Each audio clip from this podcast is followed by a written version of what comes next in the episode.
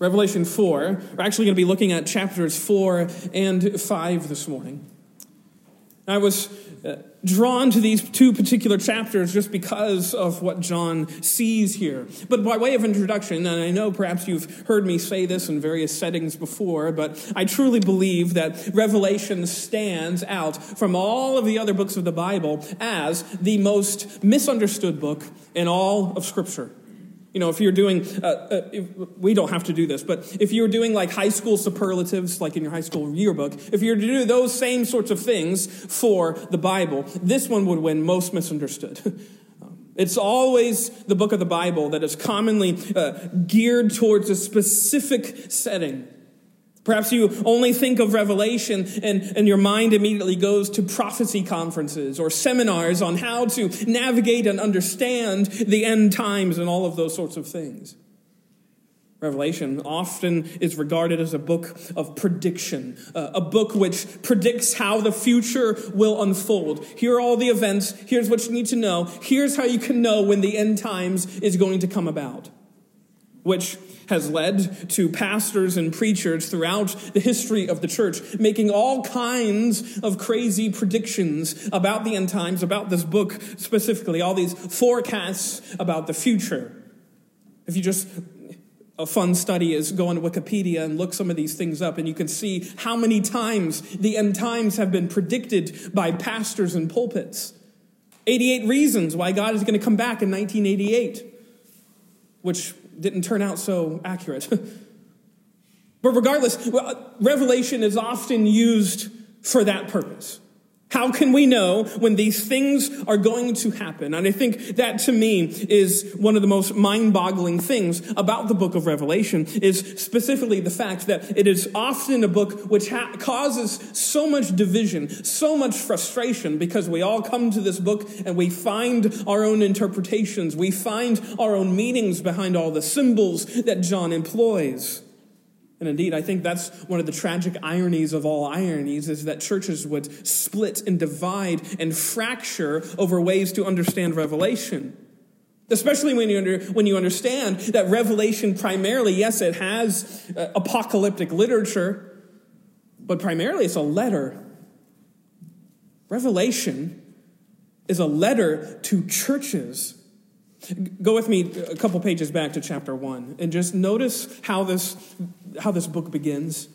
Because this is so important, I think, to keep in mind what John states right here at the beginning of this book for the rest of the book. This is sort of the, the way in which I think we're supposed to understand all of these 22 chapters of extraordinary events. We understand it like this Revelation 1 1, the revelation of Jesus Christ which God gave him to show his servants the things that must soon take place. He made it known by sending his angel to his servant John, who bore witness to the word of God and to the testimony of Jesus Christ, even to all that he saw. Blessed is the one who reads aloud the words of this prophecy, and blessed are those who hear and who keep what is written in it, for the time is near.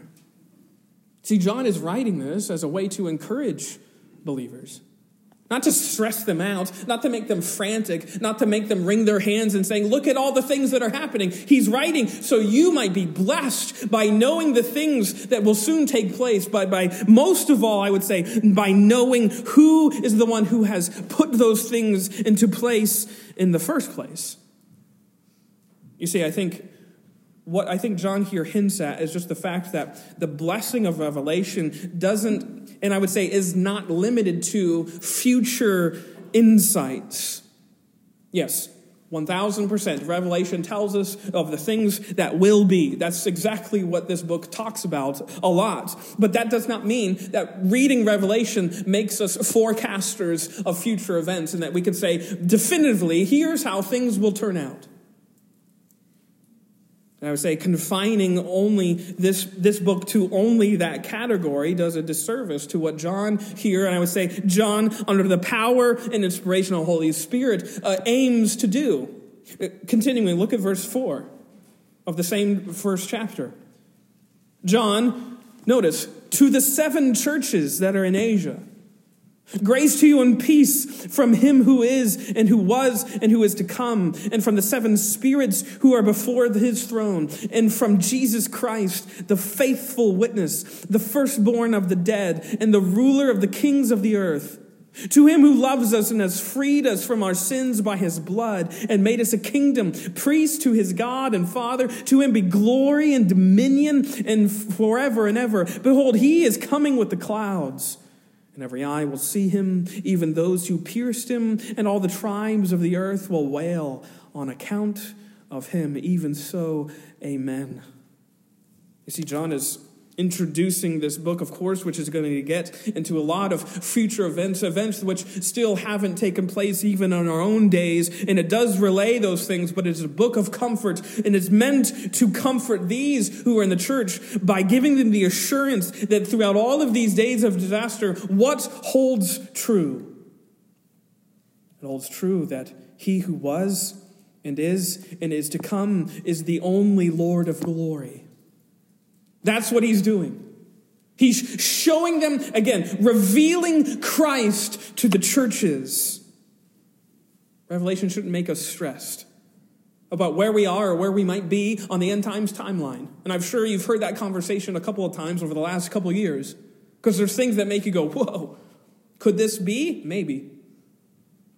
But Jesus gives us a lot of clues throughout the, the New Testament. We don't have to go there, but uh, Mark 13 is a good one. Acts chapter 1 is a good one, where he says, It's not for you to know, it is for you to look, to watch, and to pray.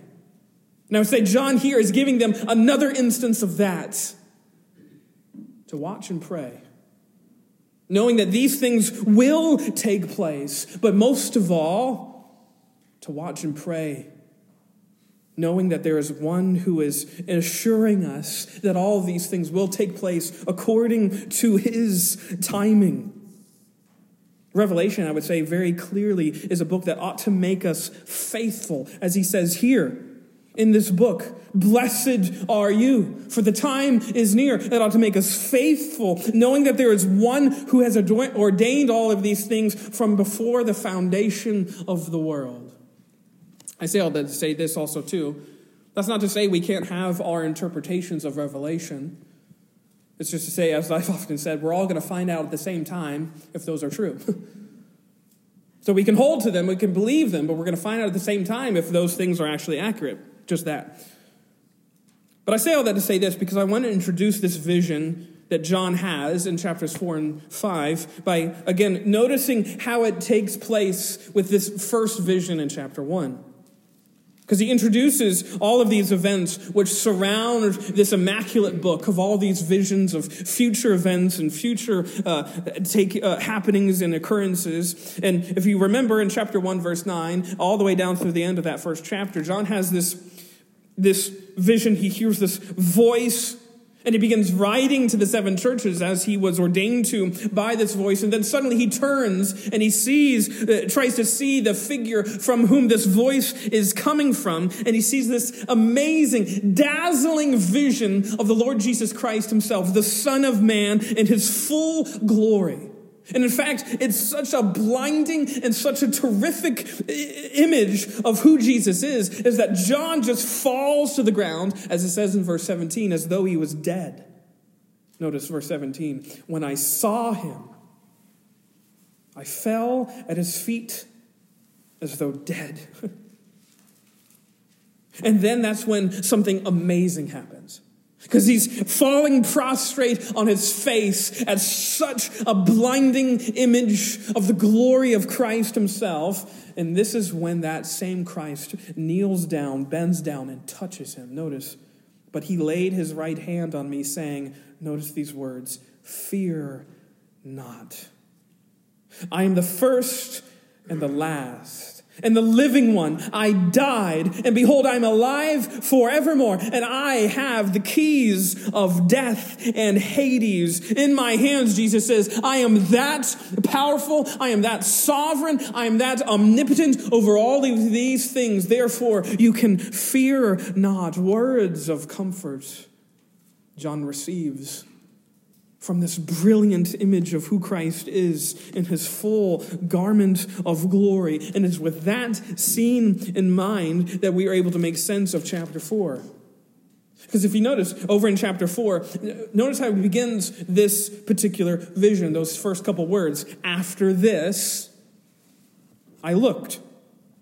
So, after this image, this vision, this uh, incredible display of Christ's glory, he sees something else, which uh, goes at verse 19 of chapter 1, where it says, Write the things that you have seen.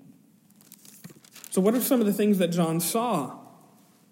What are some of the things that John, in this amazing invitation to see into glory, what are some of the things that he notices, which I think is a question worth pausing to consider because when you walk into a room, your eyes are immediately drawn to something.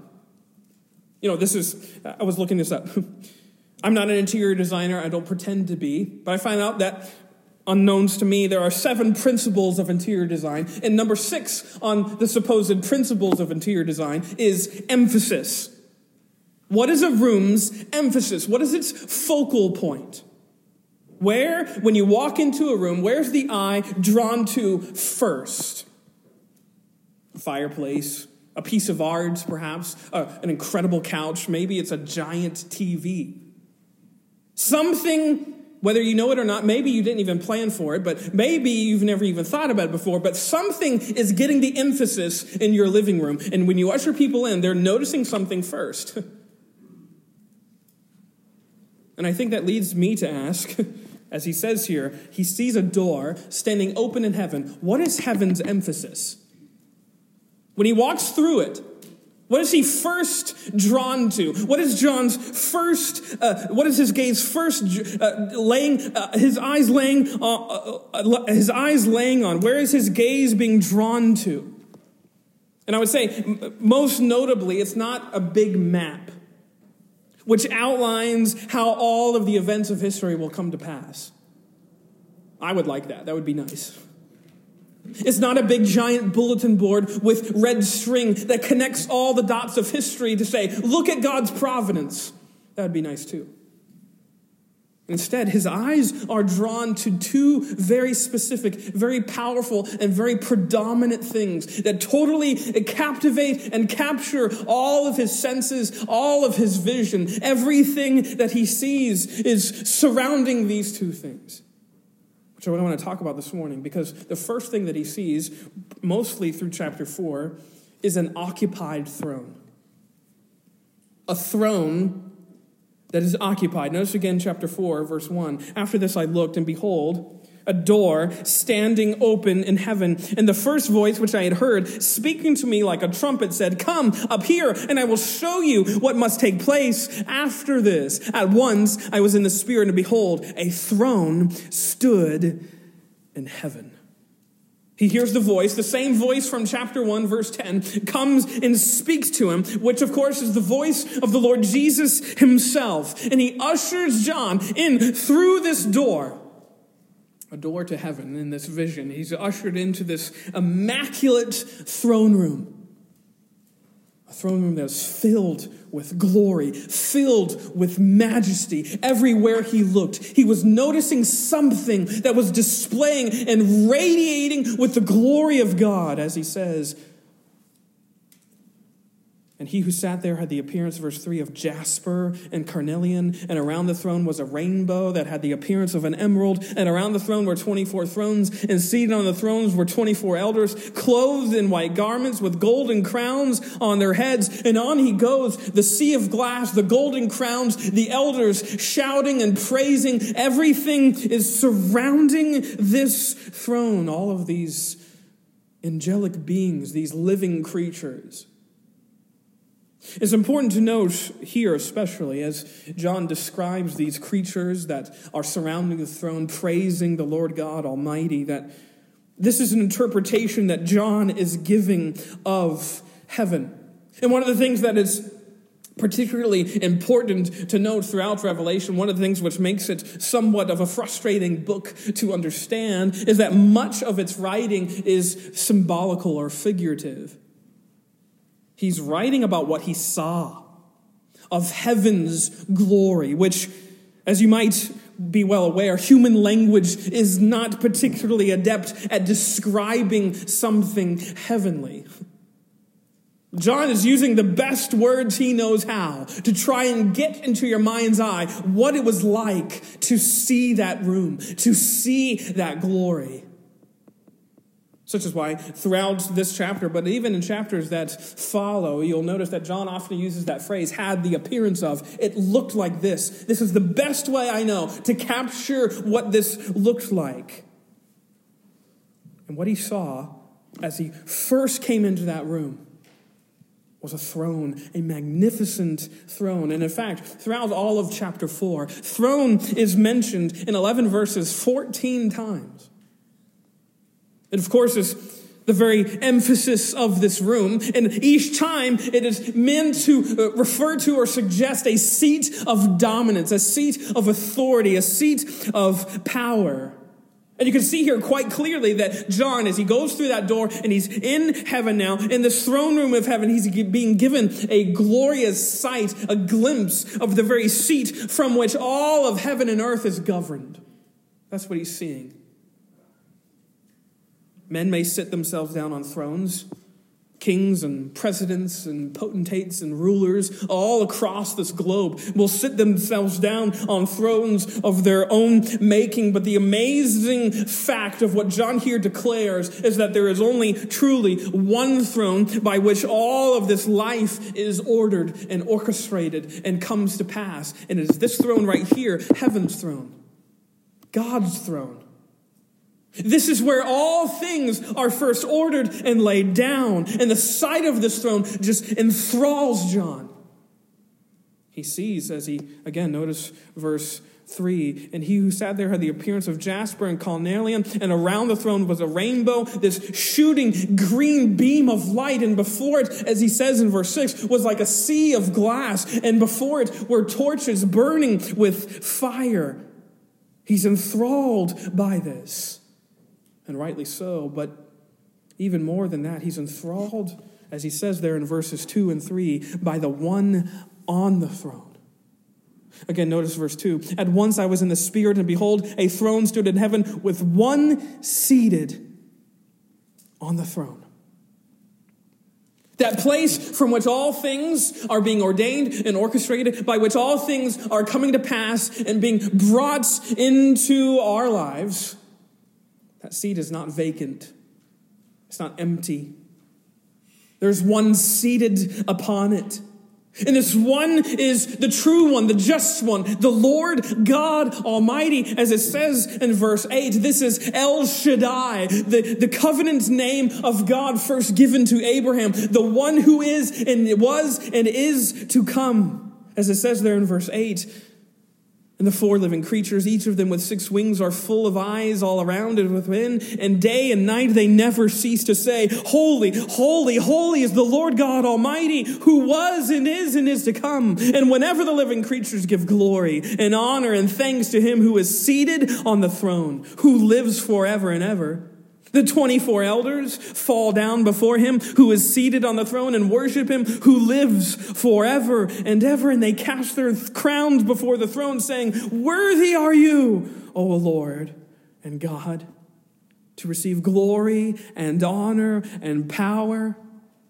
For you created all things, and by your will they existed and were created.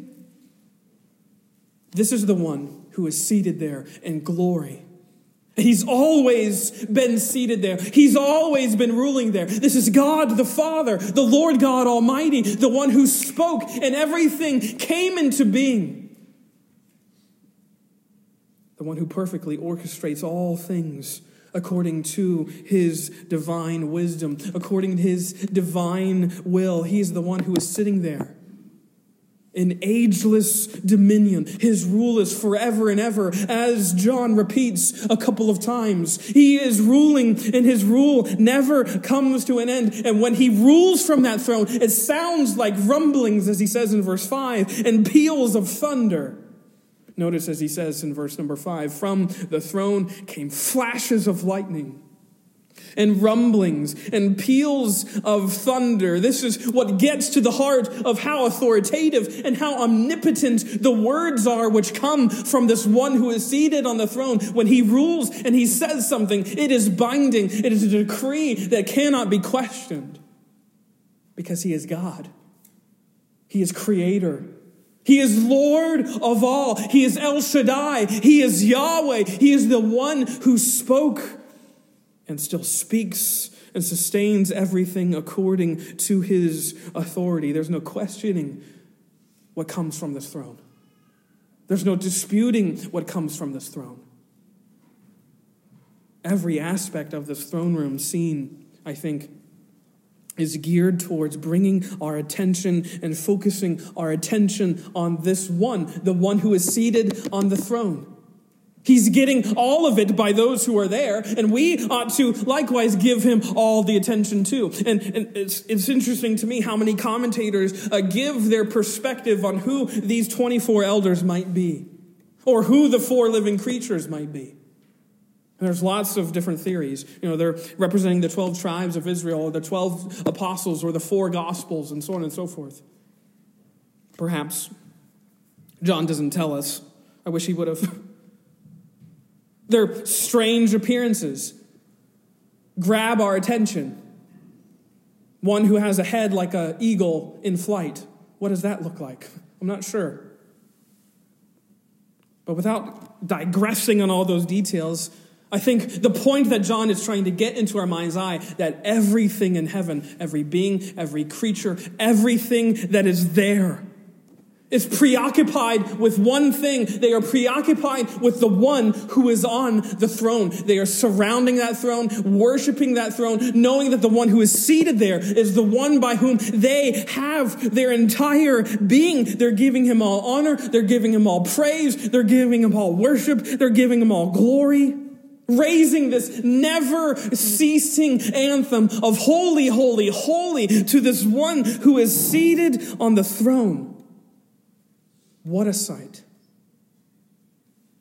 A sight that John meant for us, I think, too. Because I think in many ways the same should be said for you and I. Not that we have to cloister ourselves away and live our lives 24 7 saying and chanting, Holy, holy, holy. But there is, yes, there is a point in which this whole entire chapter tells us what it looks like to live the life of faith such that we have nothing apart from this one who is on the throne. You and I here this morning, if you believe in Jesus Christ as your Savior, you live a life that is derived from the authority of this one on the throne. Such is why Jesus, when he comes in the, in the Gospels, comes declaring, I come preaching a kingdom. Because you belong to a king. You belong to someone who sits on the throne. And it's not just someone who is unknowable, he is someone who has made himself known to you and to me. Living a life of faith in the here and now means living a life of confidence in a throne that is occupied. It's not vacant, it's not empty, it has never been at one single instance.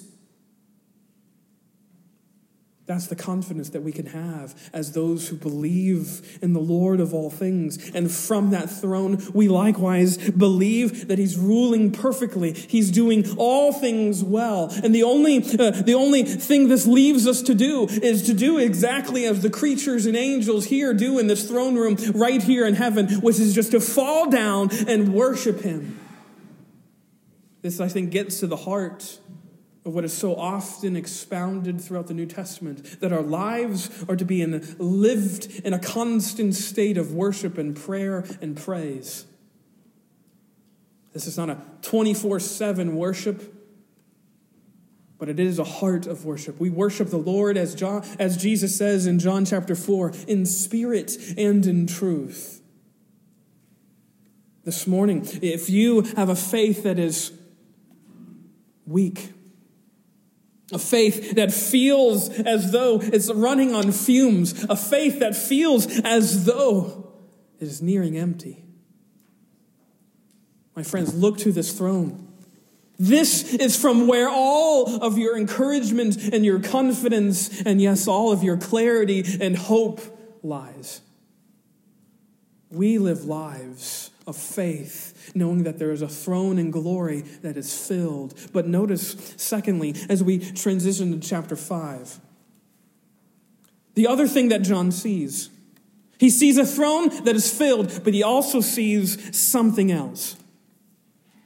Because chapter 5 begins sort of a new vision, yes, but it is a vision that is very much part and parcel with the one that went before it. It's much of the same. There's much of the same scene happening, the same participants and the same elements, but a couple of new things are revealed. Notice chapter 5, verse 1. Then I saw uh, in the right hand, uh, hand of him who was seated on the throne a scroll written within and on the back, sealed with seven seals. And I saw a mighty angel proclaiming with a loud voice, Who is worthy to open the scroll and break its seals? And no one in heaven or on earth or under the earth was able to open the scroll or look into it. And I began to weep loudly because no one was found worthy to open the scroll or look into it. So John sees, yes, there's one on the throne and he is captivated by it, but he glances and he notices that this one on the throne is gripping a scroll, a book. And in fact, throughout this chapter, that same scroll is mentioned some eight times and is meant to suggest this written volume, this written book of the God Almighty that he has in his hands, which, yes, indeed, is symbolic of all of his intentions and ordinances with this creation that he has spoken into being. All that God has promised, all that God will orchestrate from the beginning of time is set forth in that scroll. And yet, as John here reveals, despair sets in. Because the mighty angel stands up and says, Who is worthy to open this scroll? And essentially, what he's asking for is who is worthy enough, who is capable enough of bringing all of these ordinances into reality? Who is able to accomplish all of the things in the Word? That's the question. Who is able to bring it to pass? And despair sets in because John suddenly realizes that no one in heaven or on earth or under the earth, and essentially no living creature, no being at all, is worthy, capable of opening that book and bringing those words to pass. No one has that type of authority. No one has that type of ability to accomplish all of its ends, all of its purposes. So John begins to weep knowing that these things will forever remain a divine mystery. No one is able to discern these depths of God's wisdom except for God alone. And this is when an angel comes up beside John in his vision as he's weeping. Notice, and one of the elders said to me, Weep no more. Behold, the lion of the tribe of Judah, the root of David, has conquered, so that he can open the scroll and its seven seals. An incredible dose of good news overwhelms John here as this angel comes up beside him and says, There is one who can open the scroll and bring all of its words to pass. You need not weep, John. The one on the throne has made perfect provision to carry out every single one of his divine decrees by offering this one who can open his book and bring all of those things to pass, accomplish all of its purposes. And that one, as he says, is none other than the lion of the tribe of Judah, the root of David himself, which, of course, are glorious, matchless titles for the Lord Jesus Christ. Those are things that he has accomplished. As it says there, he has conquered. This angel is referring to the Lord Jesus, saying that he has already done everything necessary to bring about this word he has conquered. Therefore, he can open the seals. He can open the book and look into it and bring everything to pass.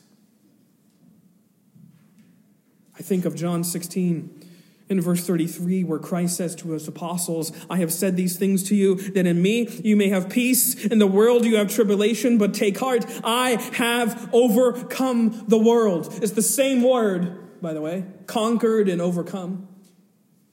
Jesus is giving his apostles a clue.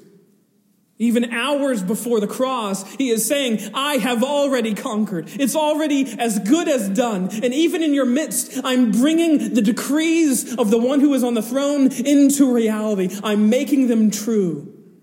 I have overcome. I have conquered, which guarantees that he is able to bring all of these things to pass. Every purpose of the one who is on the throne, every promise of the one who is on the throne is in the Lord Jesus Christ, as it says in 2 Corinthians, yes and amen. He's the one who seals all of these things into being reality. As he himself says about himself in Revelation chapter 3, he is the faithful and true witness through whom all of these things come into being. What a sight! As John gets this vision of the throne and he sees there and he's invited to see this book that is about to be opened. And the angel tells him that there's only one who can open it. There is only one who can accomplish its ends. It is this lion. And such as this is perhaps my most favorite part about these couple chapters. Because just put yourself in John's shoes, if you can, in the sandals. You're in this vision. You're being shown this amazing throne room of heaven, and you're told that you're about to see one who has the appearance of a lion come forth and open these scrolls, the scrolls of the Lord God Almighty. That is amazing sight. And yet, when you look over your shoulder, what do you see? You don't see a lion. Instead, notice what do you see? Verse 6. And between the throne and the four living creatures and among the elders. I saw a lion trampling over everything and conquering all. No, I saw a lamb standing as though it had been slain Think about the juxtaposition of what has just happened. He's been told, John, behold, the lion of the tribe of Judah, an emblem of strength and authority and power and might. You see that sight of the lion and you are immediately known and immediately know that that is a sight of majesty. And yet, when he turns his eyes, what does he see? He sees a lamb slain. This gets to the heart of what I think is our faith. Our faith is a paradox. It looks like something, and yet it is something else. It is already and not yet. He sees a lamb standing as though it had been slain, which itself presents us with a conundrum because lambs that are killed are not often found standing up. A lamb that had been killed, that had been slit, would be lying on the floor dead. But of course, this lamb is different. And that's the point. This, as John says in his own gospel, this is the Lamb of God who takes away the sins of the world. And this Lamb of God who is here about to open the scroll and bring forth all of the divine decrees of the one who is on the throne, it presents us with this wonderful, paradoxical hope of Christ. Christ on the cross. Think about Jesus on the cross.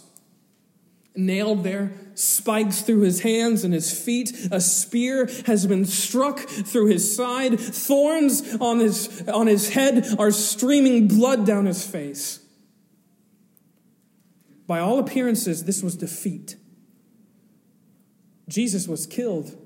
Jesus died on a cross standing between, hanging between two thieves. There was nothing victorious about that sight of Jesus heaving and breathing his last. Again, that's why it makes sense that the apostles would be so discouraged. they had forgotten completely about any promises of resurrection. They could only see that stark image of Jesus bleeding out for them. There was nothing triumphant about that. There was nothing that they could look to and say, Look at the victorious Jesus. Instead, they were ashamed of looking at this one who is now crucified as a traitor and blasphemer. And yet, this is the same image that we have here in glory. Because what looks like defeat is actually camouflaged victory. Because Jesus dying is Him putting to death everything that belongs to sin and death. The only things that stayed dead at Calvary were sin and death. Jesus didn't. Three days later, he rose victorious, triumphant out of that grave, and he comes and greets his apostles with his body still bearing the marks of his crucifixion. And he comes to his apostles and he comes up to them and says, Look here. Look at who I am. I'm the King of glory. I'm the one who has conquered sin, death, and hell, and the grave which presents us with this image here of the lamb in glory that stands as though it had been slain. It looks like defeat, but yet it is ultimate victory because that's who Jesus is. He's the ultimate victor who swallows up death, as it says in 1 Corinthians 15, in the victory of his cross, trampling death under his feet which makes this lamb the ultimate emblem of God's glory. You know, it says in Revelation chapter 13, a couple of pages ahead.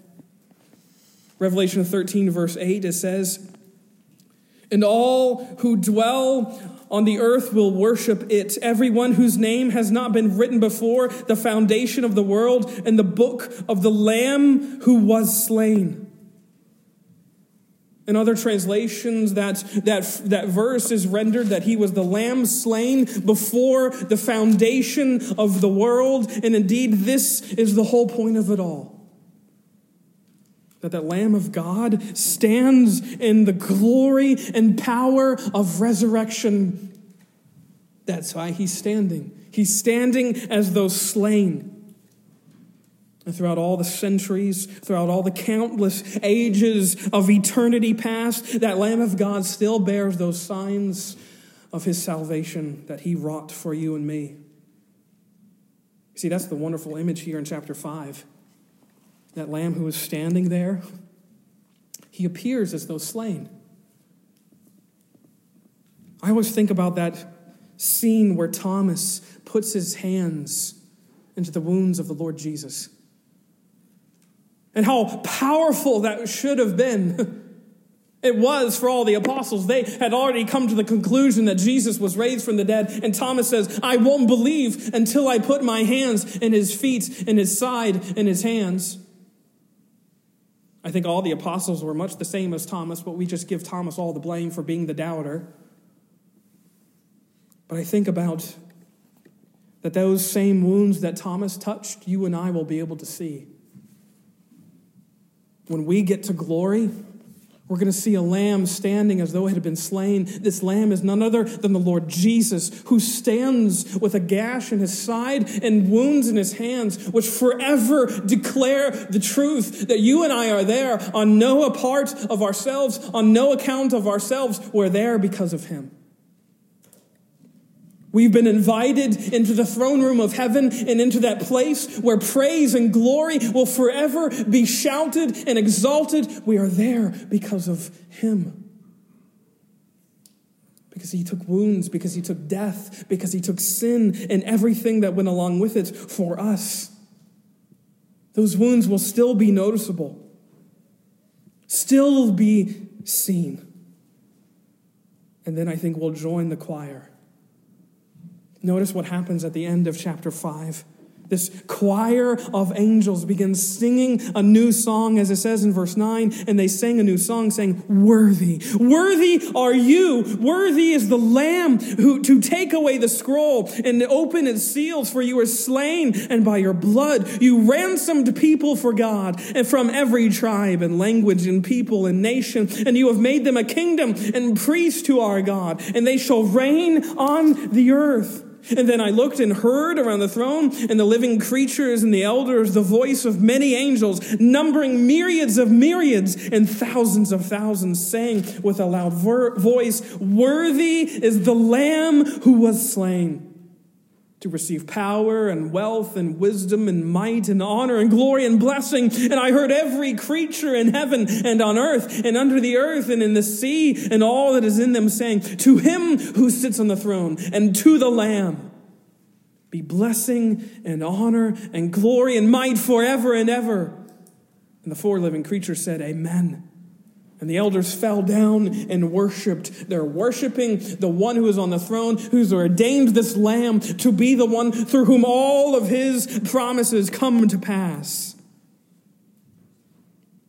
A sight of true glory, a sight of true grace, a sight of heaven, a throne and a lamb and forever we'll join that choir as it says it is filled with myriads upon myriads, countless numbers that we can't even fathom of voices singing praise that is due to this Lamb. It gets, I think, it reminds me of the, those famous lyrics from the hymn Amazing Grace that when we've been there 10,000 years, bright shining as the sun, we've no less days to sing God's praise than when we'd first begun. We will not only have, eh, we've barely scratched the surface of the praise that's due this one on the throne and the praise that's due this lamb, even after 10,000 10, years. You see, all of this, I think, gets to the heart of our faith. The heart of our faith comes from the confidence of the one who is on the throne, and it comes from the Lamb who was unafraid to take your death and mine. He willingly was obedient all the way to the cross. And he stands as glory, bearing the marks of that cross still on his body which is just to say, the cross is the axle around which our lives of faith revolve. It is everything. We have no faith apart from this Lamb who was slain on our behalf and apart from this one who sits on the throne. John's first impression of heaven is, I would say, the way in which we ought to live our lives here and now preoccupied with the one who is on the throne and praising the lamb slain before the foundations of the world. That's faith.